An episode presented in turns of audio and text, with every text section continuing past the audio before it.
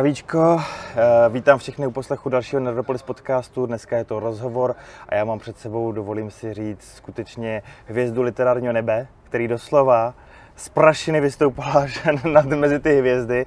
Je to Vojta Matocha, můj narážku jste asi pochopili. Vítej Vojto. Ahoj, díky za pozvání. Uh, Vojta Matocha, jak jsem řekl, je autor úspěšné knižní série Prašina, kterou tvoří vlastně spolu s Karlem Osohou, který knížku hezky ilustroval.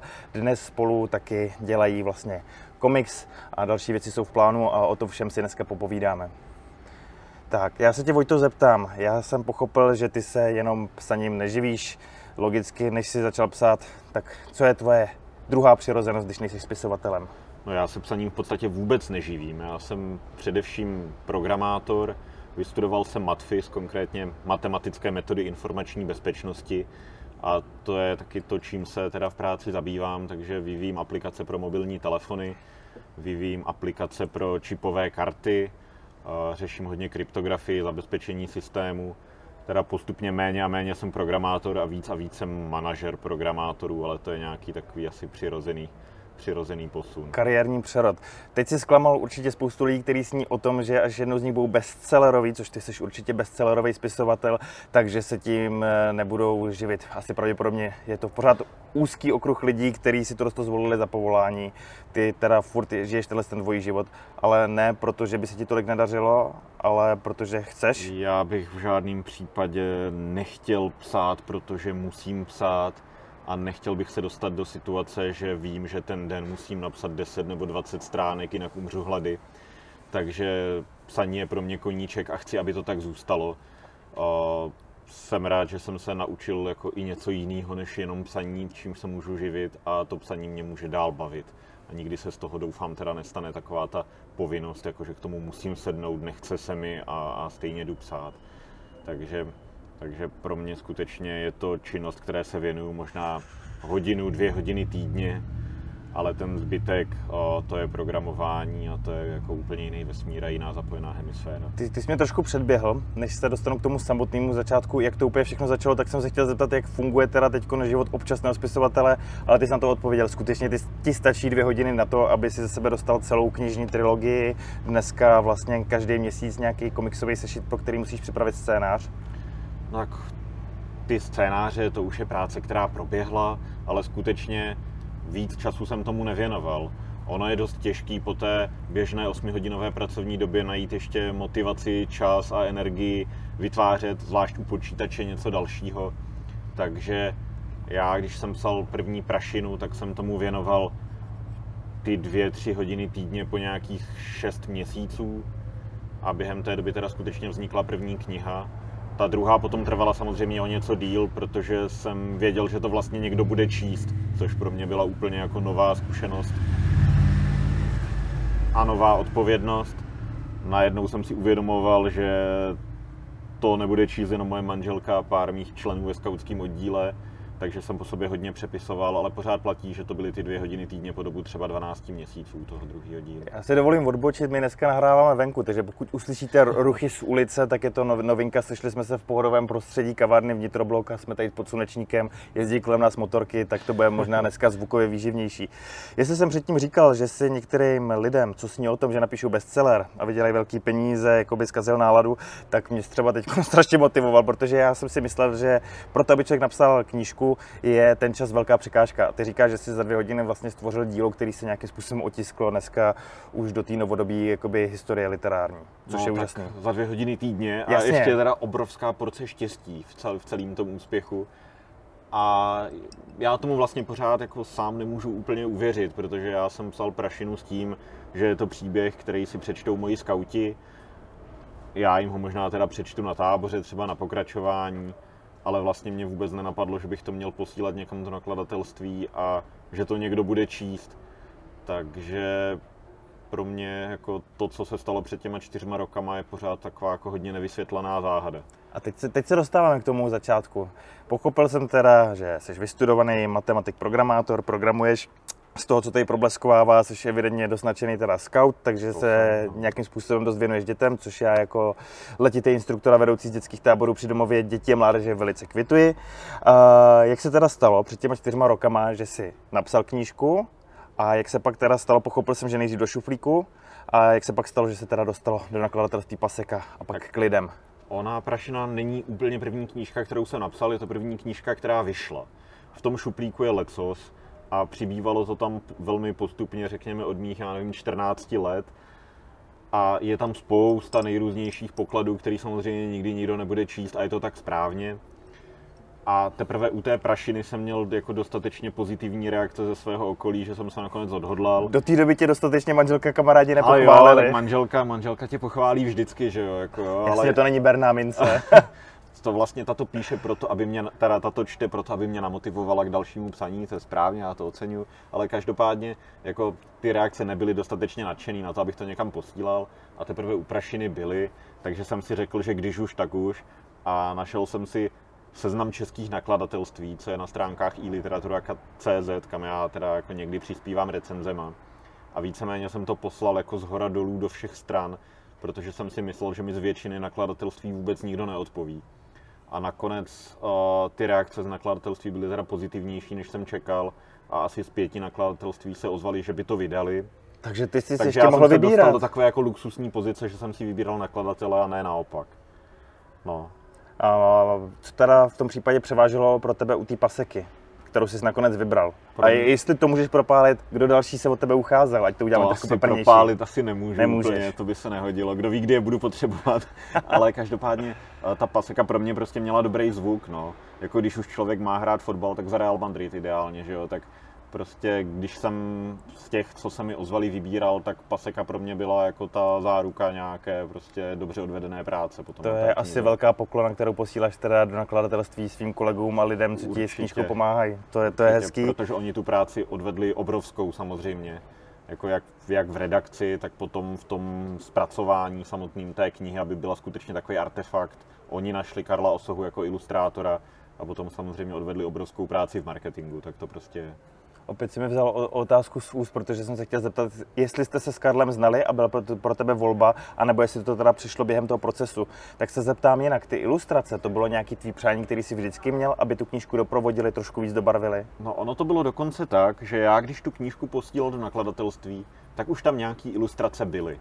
Ne moje, byly to ilustrace jednoho mýho kamaráda a jak si dopadlo to tak, že, že se nakladatelství nakonec rozhodlo pro jiného ilustrátora a protože Karla Osohu tou dobou už znali jako teda vycházející hvězdu českého komiksu, dnes už ne vycházející, ale dneska, dneska jenom už je to zářící hvězda. Tak počkáme, další motorka. Další motorka. Necháme to trošku zakrchlat, pán se nám tady otočí. Aspoň to bude dneska dynamický, protože já nevím, jestli se mi to bude chtít vystřihovat. No každopádně, každopádně Karel Osoha teda byl nápad nakladatelství a myslím si, že se to povedlo vlastně. On tehdy udělal takový, uh, jak se tomu říká, moodboard, nebo Jasně, tak nějak. Moodboard. A poslal vlastně pár ilustrací, které v té knížce nakonec ani nejsou a který jako vystihují tu prašinu, jak si její náladu, atmosféru a na základě toho už pak bylo jasný, že Karel Osoha je ten správný člověk, aby, aby prašinu ilustroval tomu se dostaneme později, protože jeho styl se, řekněme, mezi tím, jaký ilustrace dostal do knížky a co dneska kreslí pro komiks, který jste teda rozjeli, tak se jakoby nějakým způsobem podle mě vyvíjel a změnil. Ale když se ještě vrátím eh, zase o trošku krok zpátky, jak vznikl ten samotný nápad na prašinu? Ten se, ten se vzal, kde to je něco, co si nosil v hlavě díl, něco tě inspirovalo konkrétního? To je taková těžká otázka. Já jsem věděl, že chci napsat dobrodružný příběh. Věděl jsem, že tam budou děčtí hrdinové.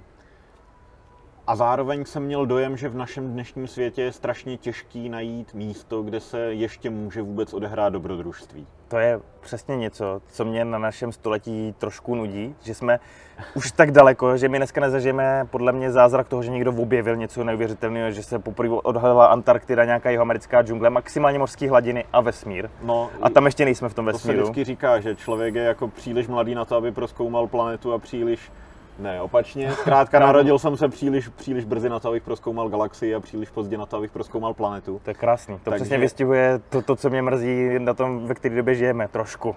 Takže já jsem hledal místo, kde ještě je tajemství a kde ti moji děčtí hrdinové jsou odkázaní sami na sebe. Kde se prostě nedovolají pomoci, kde rodiče jsou daleko. ono v podstatě každá dětská knížka tenhle problém řeší. Jako co udělat s rodičema. V Harry Potterovi to funguje Tam to výborně. vyři- vyřešili finálně. kombinace sirotka, ještě internátní školy, že jo, jako, takže to je perfektní. Ale v našem dnešním světě o, je to s dobrodružstvím komplikovaný a dítě si vždycky tím telefonem ty rodiče může zavolat. Takže já jsem vytvořil svět, kde mobily nefungují, kde nefunguje elektřina a ti moji hrdinové se vlastně vydávají z toho našeho jako komfortního světa do toho nebezpečného, zvláštního, divného, tajemného světa té prašiny. No, to bylo jako jeden takový jako pragmatický důvod, proč je zrovna prašina taková, jaká je.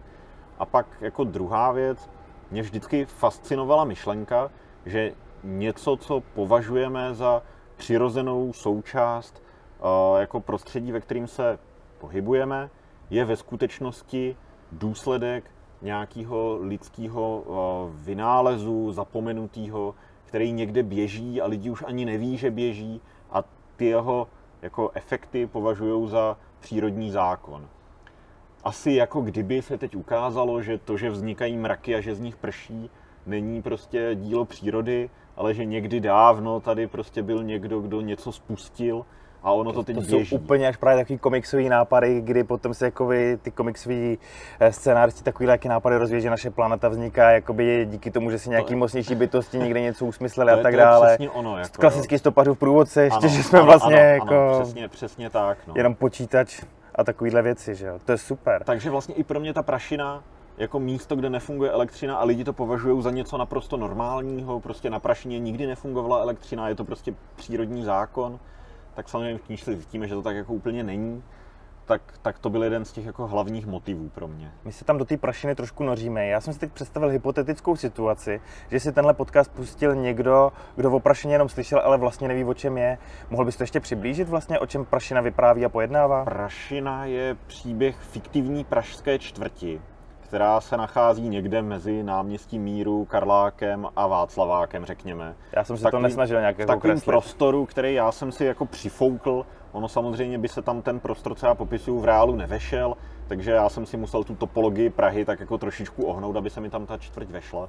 No a ta čtvrť je zvláštní tím, že v ní z nějakého důvodu nefunguje elektřina.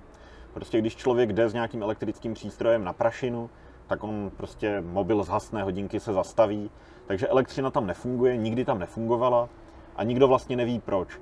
No a protože tam nefunguje elektřina, tak ta čtvrť zůstala jako zapomenutá, mm, zaseklá v 19. století a mm, v důsledku toho tam žije jenom velmi málo lidí a ti, co tam žijí, jsou nějací podivíni, alternativci, zločinci, prostě lidi, co mají problém s tím naším jako hlučným, barevným světem. No a jednoho dne se stane to, že se to území, kde elektřina nefunguje, začne postupně zvětšovat a začne pohlcovat další a další ulice a další a další čtvrti.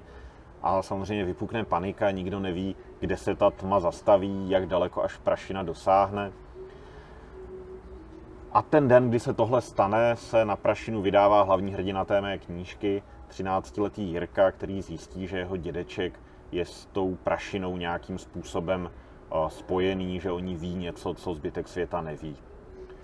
Hledáš pro ty postavy třeba před obraz v realitě, nebo se snažíš vymyslet nějaký ideální archetyp toho hrdinu, tak jak jsi to představoval? No on ten hlavní hrdina, ten Jirka, je sice, řekněme, vypravěčem. Ono je to psané teda v třetí osobě takovým tím stylem asi jak Harry Potter, to jest, je to třetí osoba, ale vlastně ten hlavní hrdina nesleze z plátna za celou dobu. Ale on jako není pro ten příběh úplně důležitý, on je spíš takový avatar. On nemá žádnou výraznou charakteristiku a spíš plní roli uh, takové té druhé osoby v gamebooku jo, kdy se říká, jdeš, jdeš chodbou a chceš jít doleva nebo doprava, tak úplně stejně funguje ten Jirka. On nemá výraznou charakteristiku, ale plní roli takových těch očí čtenáře. Pro mě hlavní postavou je ta sama čtvrť.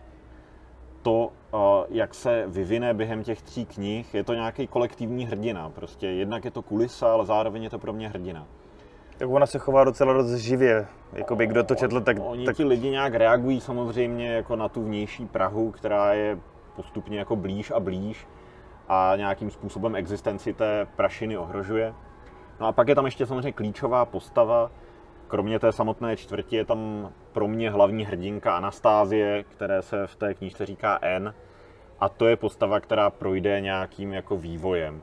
No a já nemůžu říct, že by měla úplně předobraz z reálného světa, ona je to skoro superhrdinka v jistém ohledu. Já na tohle mám doplňující otázku. já, já teď jakoby stížen samozřejmě tou mány, která teď vystřela trošku zase, vej jsem nad tím tak přemýšlel. Ty děti chodí do takového jiného světa, který je trošku opozitem k tomu našemu vlastnímu. Hlavní hrdinka se jmenuje N a jak ty říkáš, že je tak trošku super hrdinka. Neinspiroval se trošku ve Stranger Things? Nic Nemá. no, to je těžký, jako já jsem to napsal v roce 2017, když Stranger Things ještě fenomén nebyly úplně. Já teď nevím, jak ty roky přesně šly, ale... a samotného mě vlastně trochu zklamalo, že tam jako hlavní hrdince říkají L a já mám hlavní hrdinku N a obě jsou jako velmi inteligentní, často sami jako dokážou vyřešit ten problém, jsou podobného věku dokonce, ale je to fakt náhoda, takže inspirace tam rozhodně není. Já jsem na to myslel celou dobu, tak jsem si říkal, že se na to musím samozřejmě doptat. Uh, prašina získává teď nějakým způsobem statut nejenom u těch dětí, že se teda jakoby čte mezi dětma, ale že si ji doporučují navzájem rodiče, pak si ji taky sami přečtou a říká se, že je to taková nová foglarovka pro novou generaci. Jak tohle to přirovnání vnímáš? No, mě to na jednu stranu nesmírně těší, protože já, když jsem byl malý, tak jsem Foglarovky strašně žral. Prostě přečetl jsem všechny, bylo to daný trochu i tím, že jsem teda chodil do skautu a ty knížky jsou pro mě kultovní. Jsou v jistým ohledu dneska už jako naivní a překonaný, ale pořád mají kouzlo, který je neopakovatelný a pro mě strašně silný. Na druhou stranu vede to trochu k tomu, že, že si někdo přečte prašinu s tím, že čte novou záhadu hlavolamu a hledá tam motivy, které v té knize prostě nejsou, prostě protože tam nikdy být neměli. Foglar psal proto, aby svého čtenáře nějakým způsobem vychoval. To byl důvod, proč on psal knihy. Já čtenáře vychovávat nechci. Naopak, když jsem byl jako malý, a nebo teď, když jsem dělal skautského vedoucího a sledoval jsem, co uh, děti jak vnímají, tak jsem jako vypozoroval, že děti jsou alergické na to, když je někdo příliš okatě vychovává. Takže dětská kniha má vychovávat, ale musí to dělat někde ve třetím, čtvrtém plánu a musí to dělat velmi nenápadně, protože ve chvíli, kdy toto dítě prokoukne, tak samozřejmě okamžitě ztratí zájem a ztratí ho oprávněně. Já, když jsem jako dítě četl, tak jsem chtěl, aby ke mně ten spisovatel přistupoval jako rovný k rovnému. Ne, aby mi něco podsouval aby se mě snažil nějak jako nenápadně měnit, to se mi nelíbilo. Takže když jsem psal Prašinu, tak jsem mi psal proto, aby to byla zábava, aby, uh, abych se jako čtenář mohl dostat do nějakého vesmíru, ve kterém bych se třeba jako chtěl, chtěl ocitnout, něco tam zažít, ale nedělal jsem to proto, abych změnil svět, tak jak to dělal Fogler. A pak se stává, že čtenáři, hlavně takový ti skalní Foglarovci, lidi, kterým je dneska prostě 60 a více, tak si přečtou prašinu a řeknou, ona to není Foglarovka, tak proč to k tomu přirovnávají? A jsou zklamaní. Takže prašina se podobá stínadlům ve smyslu kulis.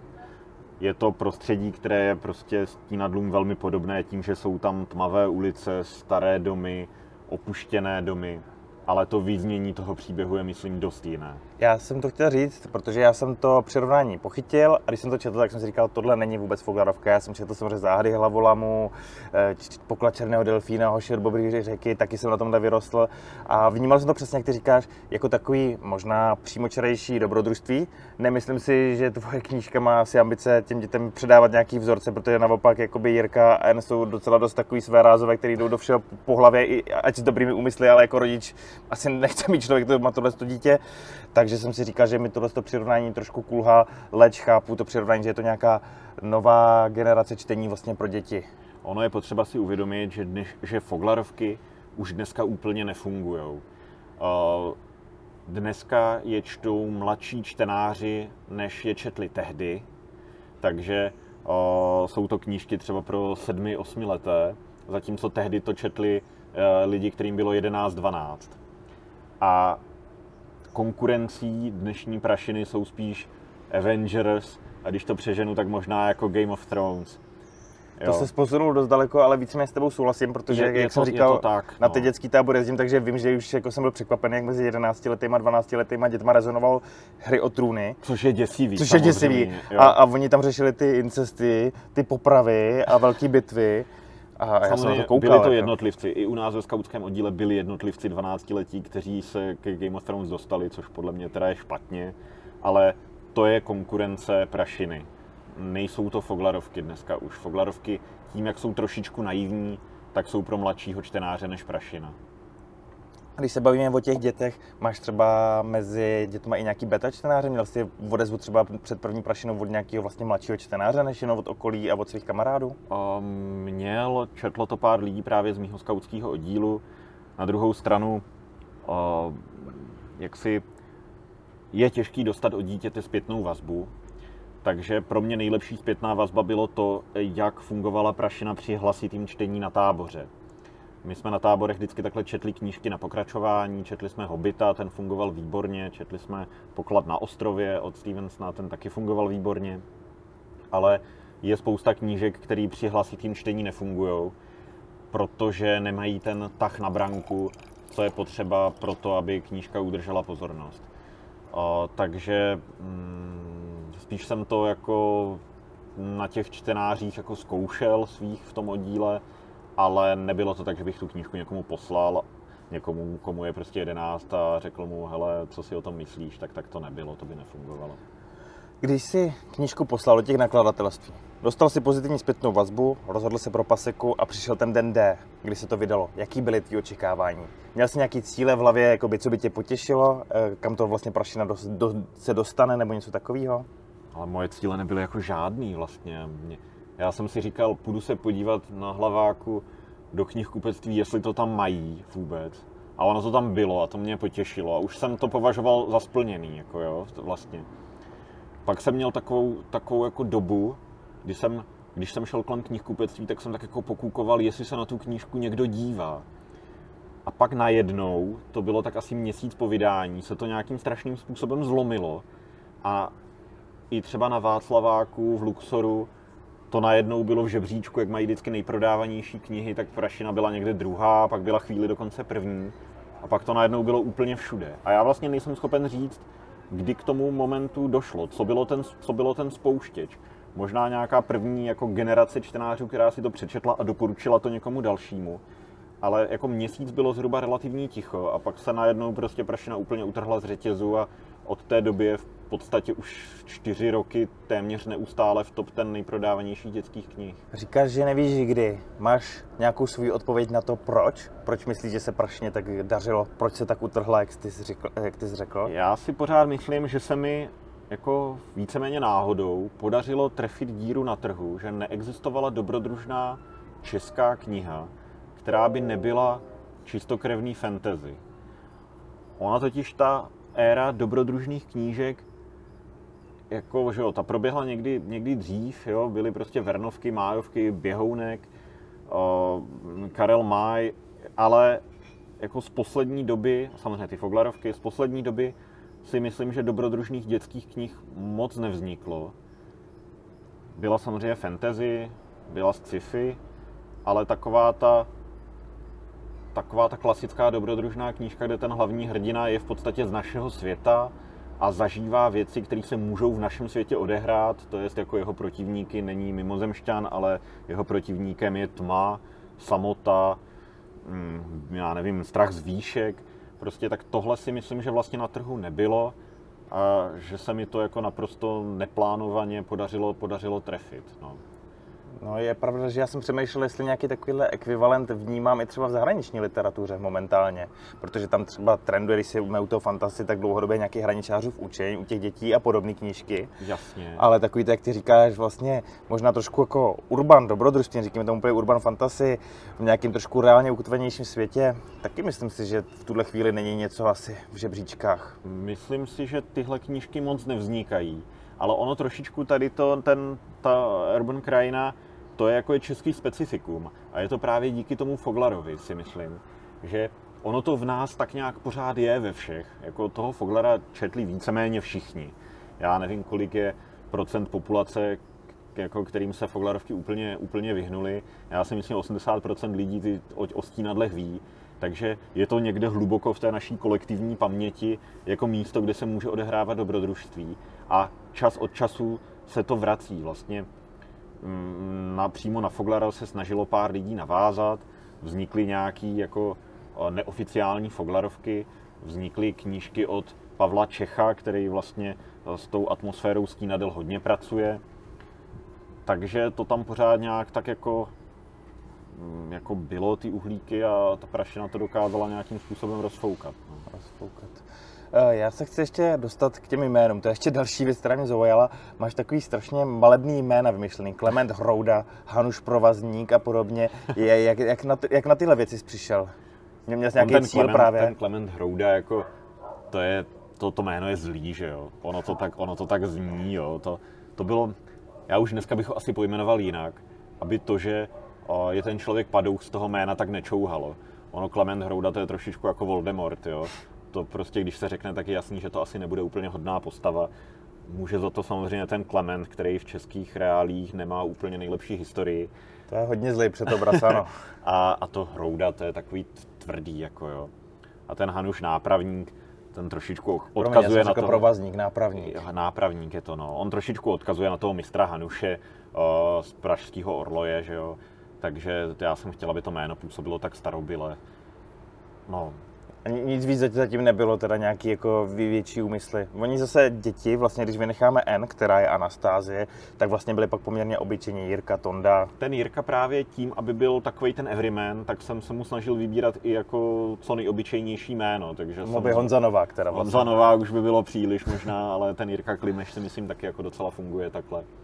Já jsem daleko víc času uh, strávil výběrem uh, jména pro tu čtvrť. Takže poměrně dlouho jsem bádal nad tím, jak, jak pojmenovat prašinu, aby, aby zněla tak, jak jsem chtěl, aby zněla. A potom jsem spoustu času strávil s krchlebama. Mm-hmm. A s těma tak jsem teda jako zpětně ještě spokojenější slovo. než s tou prašinou. Ta prašina, tam já jsem vlastně použil podobnou metodu, jako použil Foglar, když pojmenovával stínadla. Já jsem chtěl, aby se tam potkalo víc různých slov v tom jednom slově, aby tam byl ten prach a ta prašivina a ta předpona pra, jakože je něco starý.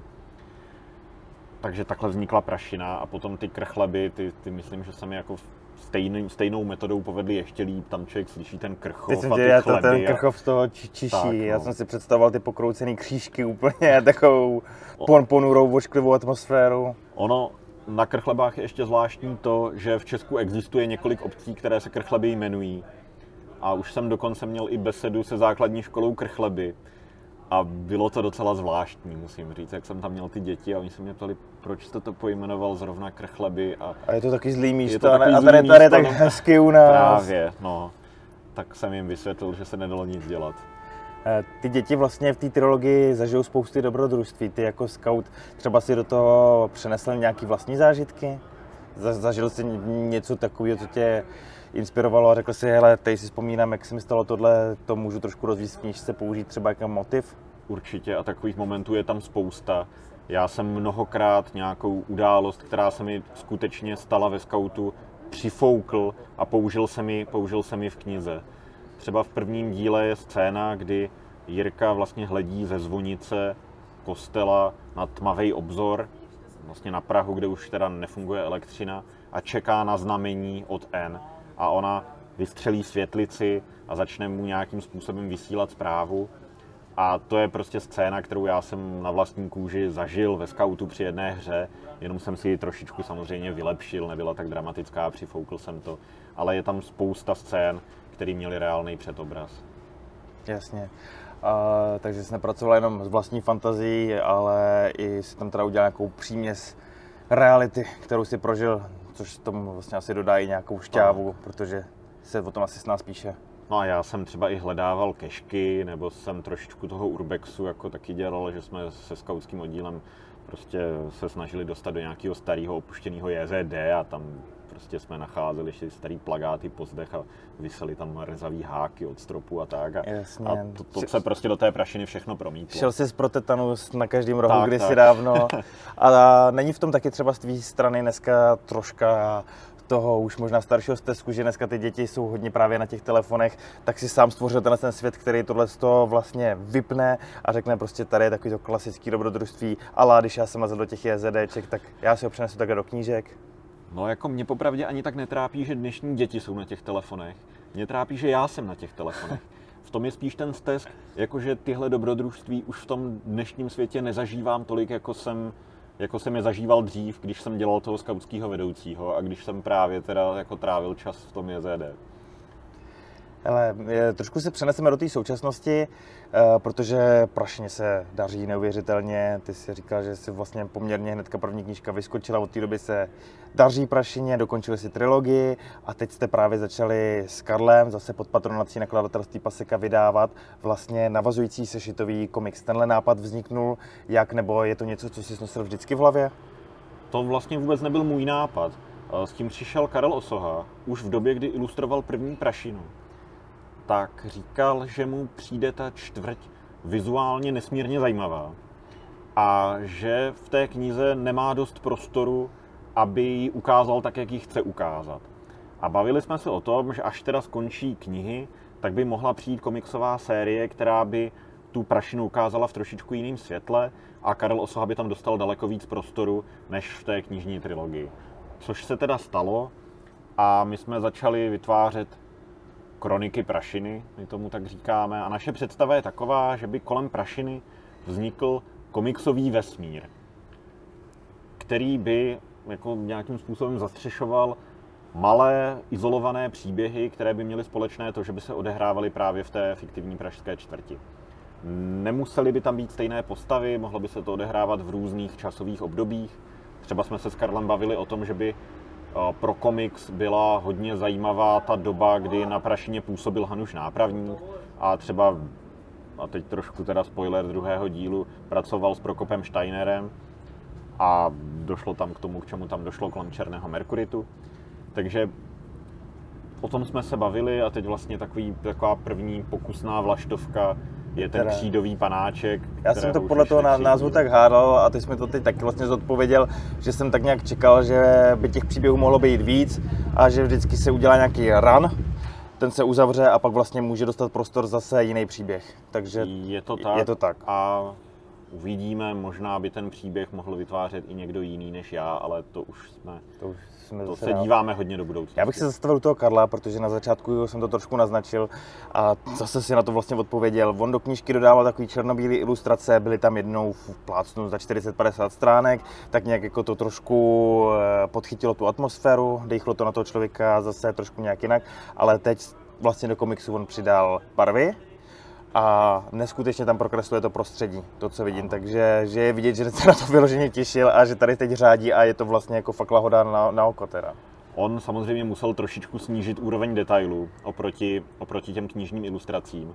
Na druhou stranu si myslím, že pořád drží tu laťku až jako neskutečně vysoko v tom, do jakých detailů se pouští. Tak když se člověk podívá, do, do jakých podrobností jsou prokreslený i maličký panely, tak jako mě z toho trochu jímá hrůza, aby ten Karel to dokázal tuhle laťku udržet až do konce.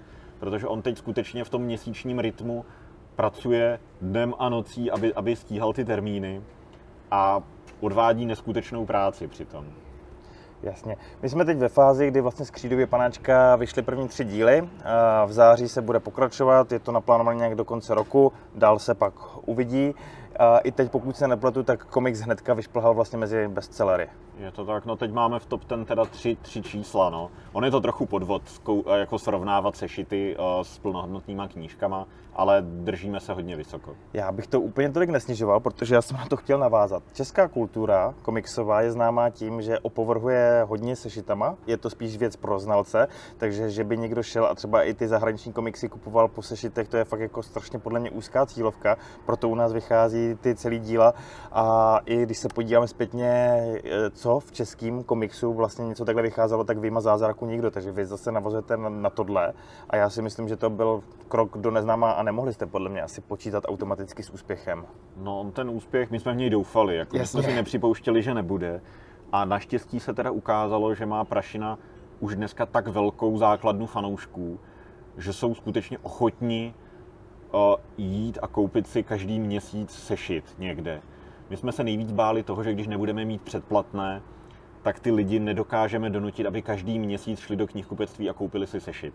Ukázalo se, že teda ti lidi jsou ochotní si koupit každý měsíc jeden sešit a zatím to držíme, tak uvidíme po té letní přestávce, jestli je dostaneme i v září do knihkupectví. Jasně, to je ve hvězdách.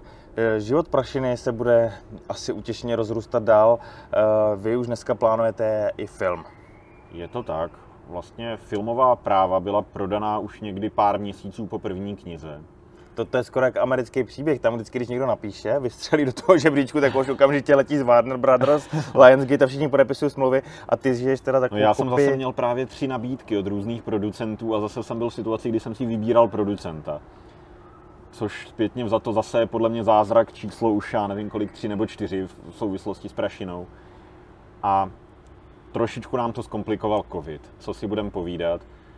Uh, prašina, aby ten film se udělal pořádně, důstojně, aby to nepůsobilo nějak papundeklově nebo odbytě, nebo jako nějaká nedělní pohádka, když to tak řeknu, tak to bude velký film s velkým rozpočtem. A covid způsobil, že zhruba na rok a půl se nikdo neodvážil pouštět do velkých projektů, zvlášť teda v českém prostředí. Protože když se nad tím zamyslíš, kolik českých dobrodružných dětských filmů vzniklo za poslední dobu s velkým rozpočtem. Mně vlastně nenapadá ani jeden. Kdybyste měli teď video, tak uvidíte, že mám oči vytočené až do hlavy a hodně marně přemýšlím. Tak jako jsou tu nějaké pohádky, ale tam se nebavíme o dětech, ale spíš o takových dětinských postavách a podobně.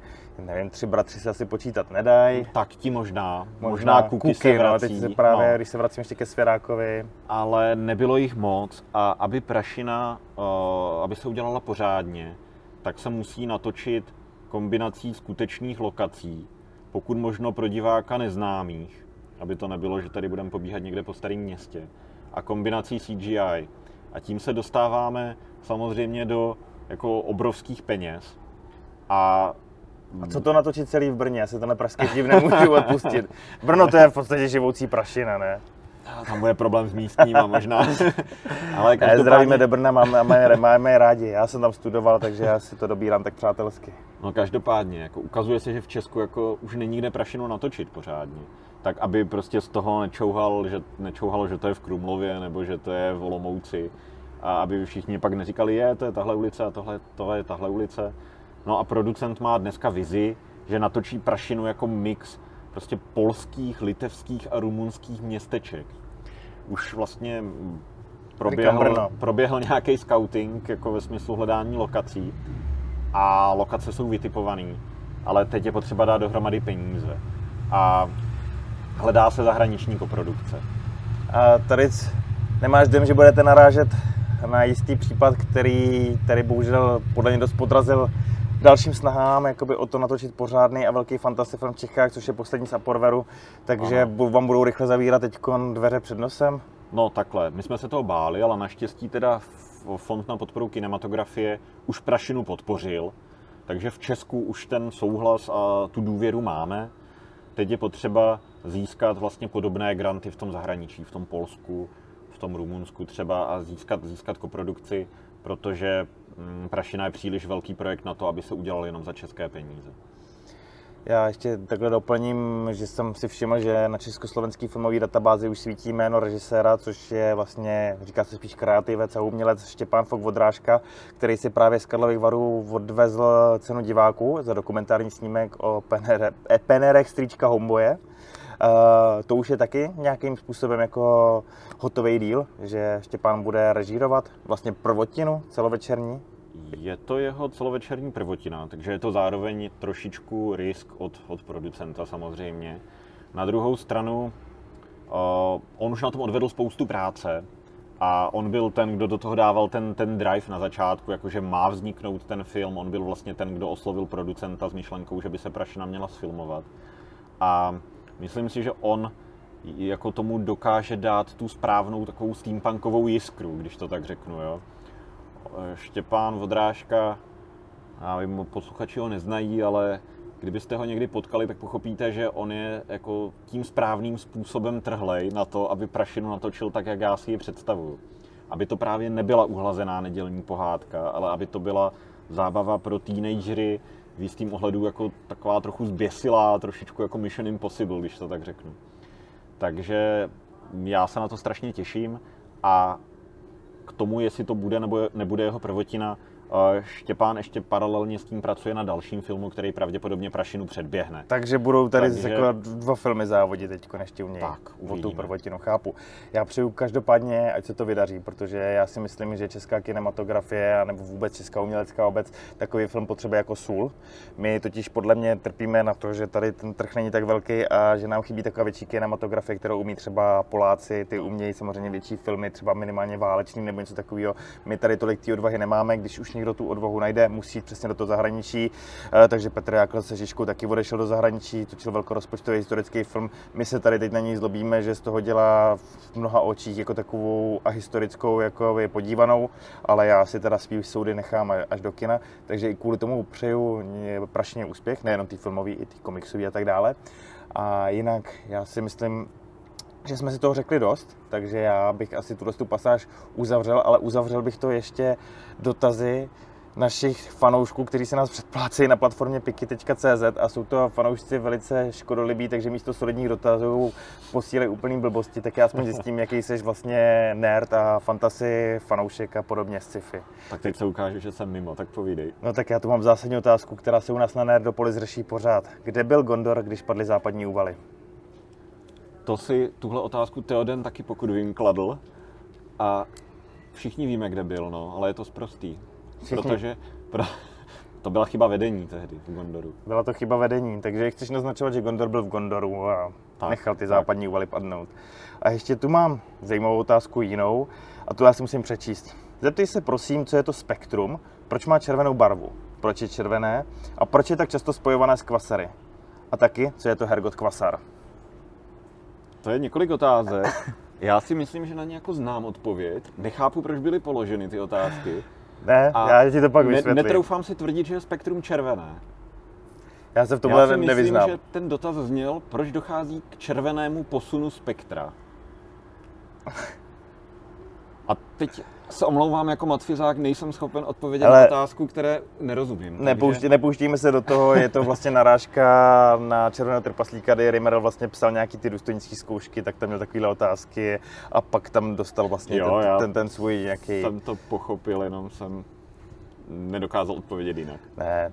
Hele Vojto, díky moc za to, co jsi řekl. Eh, podcast ještě bude pokračovat eh, vlastně na piky.cz, takže se budou moc poslechnout ti, kterým dneska laskavě říkáme naši pikárdi nebo naši pikáči.